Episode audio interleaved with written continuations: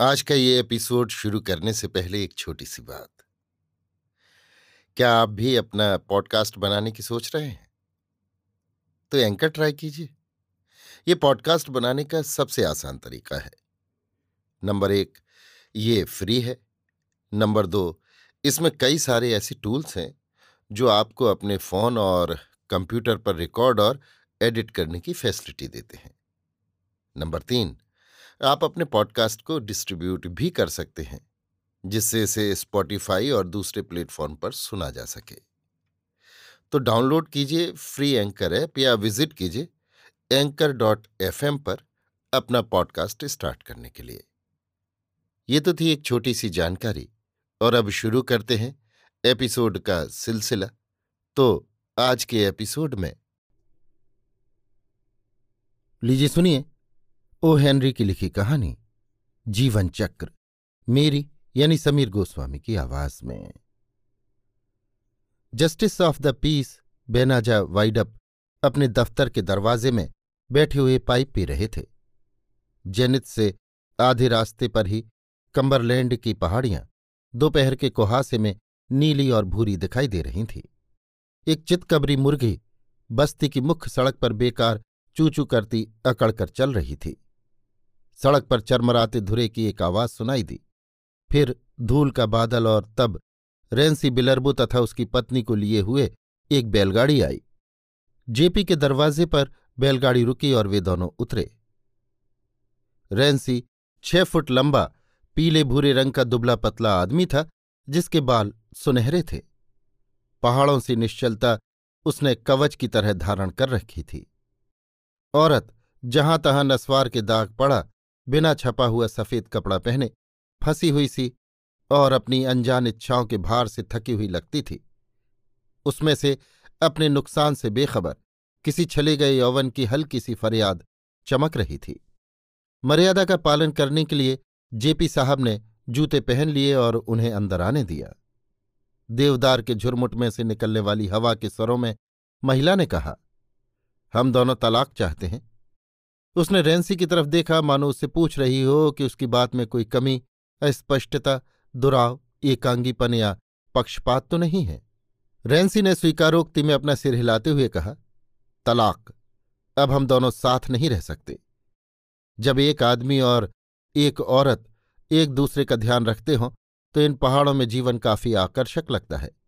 पर जब कोई औरत जंगली बिल्ली की तरह गुर्राती और उल्लू की तरह धिक धिक करती हो तो उसके साथ रहना आदमी के वश का रोग नहीं।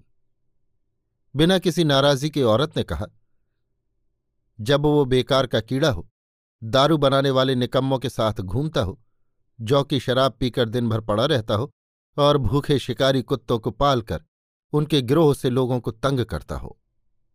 रैंसी का जवाब आया, जब वो बार बार देखचियाँ फेंकती हो और उबलता पानी कंबरलैंड के सर्वश्रेष्ठ कुत्तों पर डाल देती हो जब वो आदमी के खाने योग्य भोजन भी नहीं पका सकती हो और उसे बिना किसी कसूर के अभियोग लगाती हुई रात भर सोने नहीं देती हो। जब वो पैसे मांगने वालों से हमेशा झगड़ा करता हो और सारे पहाड़ी इलाके में नालायक आदमी होने की बदनामी अर्जित करता हो तो रात भर कैसे सो सकता है? जेपी साहब अपने कर्तव्य का पालन करने के लिए सक्रिय हो गए। उन्होंने अपनी कुर्सी और एक स्टूल प्रार्थियों के लिए रखी। उन्होंने कानून की पुस्तक टेबल पर रखी और उसकी तालिका की छानबीन की। उन्होंने अपने चश्मे को पहुँचा और स्याही की दवात को दूर हटाया। वे बोले, जहाँ तक इस न्यायालय के अधिकारों का संबंध है, कानून की धाराएँ तलाक जैसे विषय पर मौन है। परंतु समानता, वैधानिकता और चिरंतन नियमों के अनुसार, जिस काम से परस्पर समाधान न हो, वो अच्छा सौदा नहीं है। अगर एक जस्टिस ऑफ़ द पीस दो प्राणियों को विवाह बंधन में बाँध सकता है तो वो उन्हें तलाक दिलवाने का भी हक रखता है। ये न्यायालय तलाक का आदेश देगा और सर्वोच्च न्यायालय द्वारा इसे मंजूर करने के निर्णय का पालन करेगा। रेंसी बिलरबो ने अपने पेंट की जेब में से एक तंबाकू की थैली निकाली। उसमें से पाँच डॉलर का नोट निकालकर उसने टेबल पर रख दिया। उसने कहा, इसके लिए मैंने लोमड़ी के फर और मृक्षाला बेची है। यही हमारी सारी पूंजी है। न्यायाधीश ने कहा, इस न्यायालय में तलाक की सामान्य फ़ीस पाँच डॉलर है। उन्होंने अनासक्ति का ढोंग करते हुए वो नोट हाथ से बुने हुए कपड़े से अपने कोट की जेब में ठूंस लिया। लंबे कागज़ के आधे भाग पर अत्यंत शारीरिक और मानसिक श्रम के बाद उन्होंने आदेश लिखा और बाकी के आधे भाग पर उसकी नकल की। रेंसी बिलरबो और उसकी पत्नी ने उस इकरारनामे की इबारत सुनी। जो उन्हें एक दूसरे से मुक्त करने वाला था।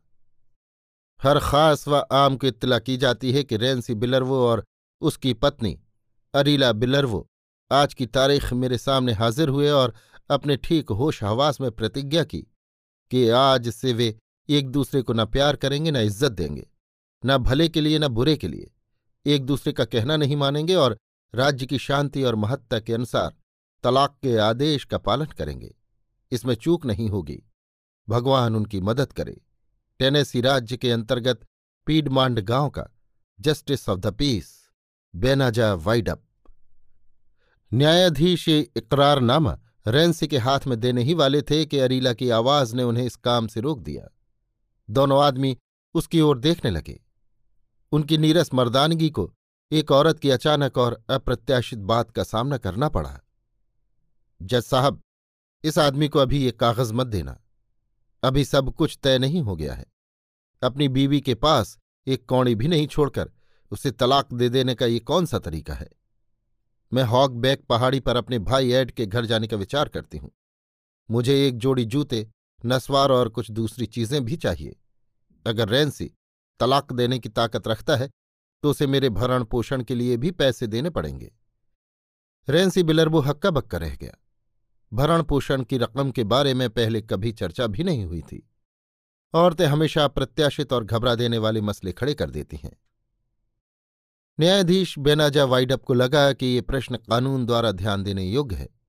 अधिकार के नियम भी भरण पोषण की रकम पर चुप हैं। लेकिन औरत के पैर नंगे थे और हॉग बैक पहाड़ी की पगडंडी ढलाऊ और पथरीली थी। उन्होंने अधिकारपूर्ण स्वर में कहा, अलीरा बिलरबो तुम भरण पोषण के लिए इसके सामने रखे गए मामले में कितना रुपया बाजबी और काफ़ी समझती हो। उसने जवाब दिया, मेरे जूतों और दूसरी चीज़ों के लिए पाँच डॉलर तो चाहिए ही। भरण पोषण के लिए ये कोई बड़ी रकम नहीं है, पर इससे मैं अपने भाई एड के घर पहुँच जाऊँगी। न्यायाधीश ने कहा, रकम तो अनुचित नहीं है। रेंसी बिलरबो, तलाक स्वीकार करने के पहले प्रार्थी को पाँच डॉलर देने के लिए तुम्हें न्यायालय आदेश देता है। भारी सांस लेते हुए रैंसी बोला, मेरे पास अब पैसे नहीं हैं। जो कुछ थे वे मैंने दे दिए। अपने चश्मे के ऊपर से कठोर दृष्टि डालते हुए न्यायाधीश बोले, वरना तुम पर न्यायालय की मानहानि का अभियोग लगाया जाएगा। पति ने समझाते हुए कहा, अगर आप मुझे कल तक का समय दे सकें तो मैं किसी तरह मांग कर या छीन कर इतना पैसा ला दूँगा। मुझे ये रकम देने का पता तक नहीं था। बेनाजा वाइडअप ने कहा कल तक के लिए मामला मुलतवी। कल फिर तुम दोनों आकर न्यायालय का आदेश स्वीकार करोगे। इसके बाद तलाक का फैसला दिया जाएगा। न्यायाधीश दरवाजे में आकर फिर बैठ गए और अपने जूतों के बंध ढीले करने लगे। रेंसी ने तय किया, हमें जिया चाचा के यहाँ चलकर रात बितानी चाहिए। गाड़ी के एक ओर से वो चढ़ा और दूसरी ओर से अरीला। अपनी लगाम के खिंचाव का कहना मानकर वो लाल बैल पगडंडी पर आ गया और गाड़ी के पहियों की चरमराहट के बीच धीरे धीरे सरकने लगा। Justice of the peace Benaja Widdup अपना चुरुट पीने लगे। दोपहर बीत जाने पर उनका साप्ताहिक पत्र आ गया और वे उसे संध्या तक जबकि अक्षर धुंधले दिखाई पड़ने लगे, पढ़ते रहे। तब उन्होंने चर्बी की बनी हुई मोमबत्ती जलाकर टेबल पर रख दी और चाँद उगने तक पढ़ते रहे, जिससे भोजन करने का समय हो जाए। चिनार के वृक्षों की कतार के पास वाली ढलाऊ ज़मीन में वे एक दो कमरों वाले लकड़ी के मकान में रहते थे। खाना खाने के लिए घर जाते समय वे लॉरेल की झाड़ियों के पास से गुजरे। लॉरेल से एक आदमी की काली मूर्ति निकली और उनके सीने पर बंदूक तानकर खड़ी हो गई। उसके माथे का टोप नीचे खिंचा हुआ था और उसका बाकी का चेहरा किसी चीज़ से ढका था। उस मूर्ति ने कहा, चुपचाप अपने पैसे मेरे हवाले करो। मैं घबरा रहा हूँ और मेरी उंगली बंदूक के घोड़े पर घूम रही है। अपने कोट की जेब से नोट निकालते हुए न्यायाधीश साहब ने कहा, मेरे पास तो सिर्फ़ पाँच डॉलर ही हैं। हुक्म हुआ, इसको समेटकर बंदूक की नली में खोस दो। नोट नया और करारा था। वे उंगलियाँ भी, जो बेडौल थीं और काँप रही थीं, उसे मोड़ने में और बंदूक की नाली में डालने में अधिक कठिनाई नहीं महसूस कर रही थीं। डाकू ने कहा, अब सीधे घर चले जाओ। न्यायाधीश भी रास्ते में कहीं नहीं रुके। दूसरे दिन वही लाल बैल न्यायालय के दरवाजे के सामने गाड़ी खींच लाया। इस बार वाइडअप साहब जूते पहने हुए थे, क्योंकि वे उनके आने की राह देख रहे थे। उनकी उपस्थिति में रेंसी बिलर्बो ने पाँच डॉलर का नोट अपनी पत्नी के हाथ में रख दिया। न्यायाधीश की नज़रों ने गौर से उसे देखा। वो वैसा ही समेटा हुआ लगता था, जैसे किसी ने बंदूक की नली में खोंसने के लिए मोड़ा हो। ये माना कि दूसरे नोट भी उसी तरह मोड़े जा सकते हैं। उन्होंने दोनों को तलाक के आज्ञा पत्र सौंप दिए। दोनों कुछ देर तक अपनी स्वतंत्रता के परवानों को मोड़ते हुए अजीब खामोशी में खड़े रहे। महिला ने विवश होकर लजाते हुए रेंसी की ओर देखा। वो बोली, मेरे ख्याल से तुम इस बैलगाड़ी द्वारा वापस घर जा रहे हो। तावदान पर डिब्बे में रोटी रखी है। मैंने भुना हुआ मांस तपेली में ढक रखा है, जिससे कुत्ते उसे न पा सके। रात में घड़ी को चाबी देना मत भूलना।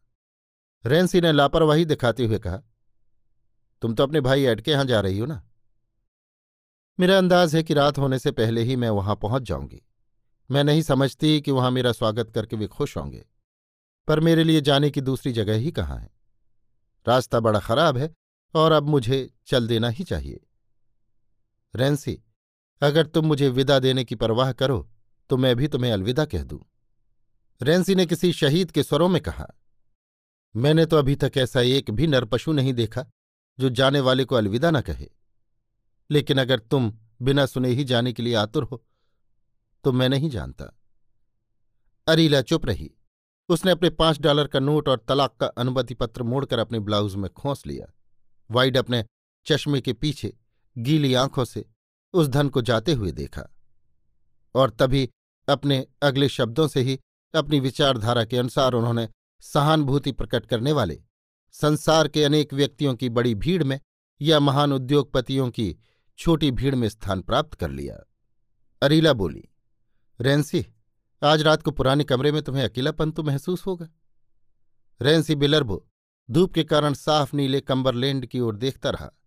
उसने अरीला की ओर नहीं देखा। उसने कहा, मैं मानता हूँ वहाँ बड़ा सूना सूना सा होगा, पर जब लोग पागल हो जाएँ और तलाक लेना चाहें तो उन्हें कौन रोक सकता है?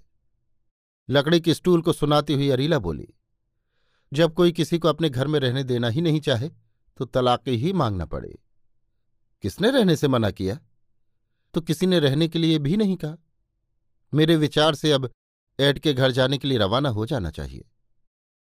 उस पुरानी घड़ी को कोई चाबी नहीं लगाएगा। क्या तुम्हारी मर्ज़ी है कि मैं गाड़ी में साथ चलकर तुम्हारे लिए उसको चाबी लगाऊँ? उस पहाड़ी आदमी की नीरवता उसके उद्वेग को छिपा रही थी, पर उसने अपना बड़ा सा हाथ आगे करके अरीला के पतले गोरे हाथ को पकड़ लिया। महिला की पवित्र आत्मा की आभा उसके सूने चेहरे पर चमक उठी। रेंसी बोला, वे शिकारी कुत्ते अब तुम्हें कभी तंग नहीं करेंगे। मैं महसूस करता हूँ कि वो मेरी ज्यादती थी। अरीला, तुम उस घड़ी के चाबी लगा दो वो फुसफुसाई, रेंसी उस कमरे में तुम्हारे साथ मेरे हृदय की धड़कन गूंजती है। अब मैं कभी पागलपन नहीं करूँगी। अब हमें चलना चाहिए, रेंसी, ताकि सूरज डूबने तक घर पहुँच जाए। न्यायाधीश की उपस्थिति से बेखबर। ज्यों ही वे दोनों दरवाजे की ओर बढ़े कि बेनाजा वाइडअप ने उन्हें बीच ही में रोक दिया, वे बोले, टेनेसी राज्य की सत्ता के नाम पर मैं तुम्हें विधान और न्याय का उल्लंघन करने से रोकता हूँ। ये न्यायालय दो प्रेमी हृदयों से गलतफहमी और शोभ के बादल हटते हुए देखकर बहुत खुश और राज़ी है। लेकिन न्यायालय को राज्य की नैतिकता और महत्ता की रक्षा करने का कर्तव्य पालन करना पड़ता है।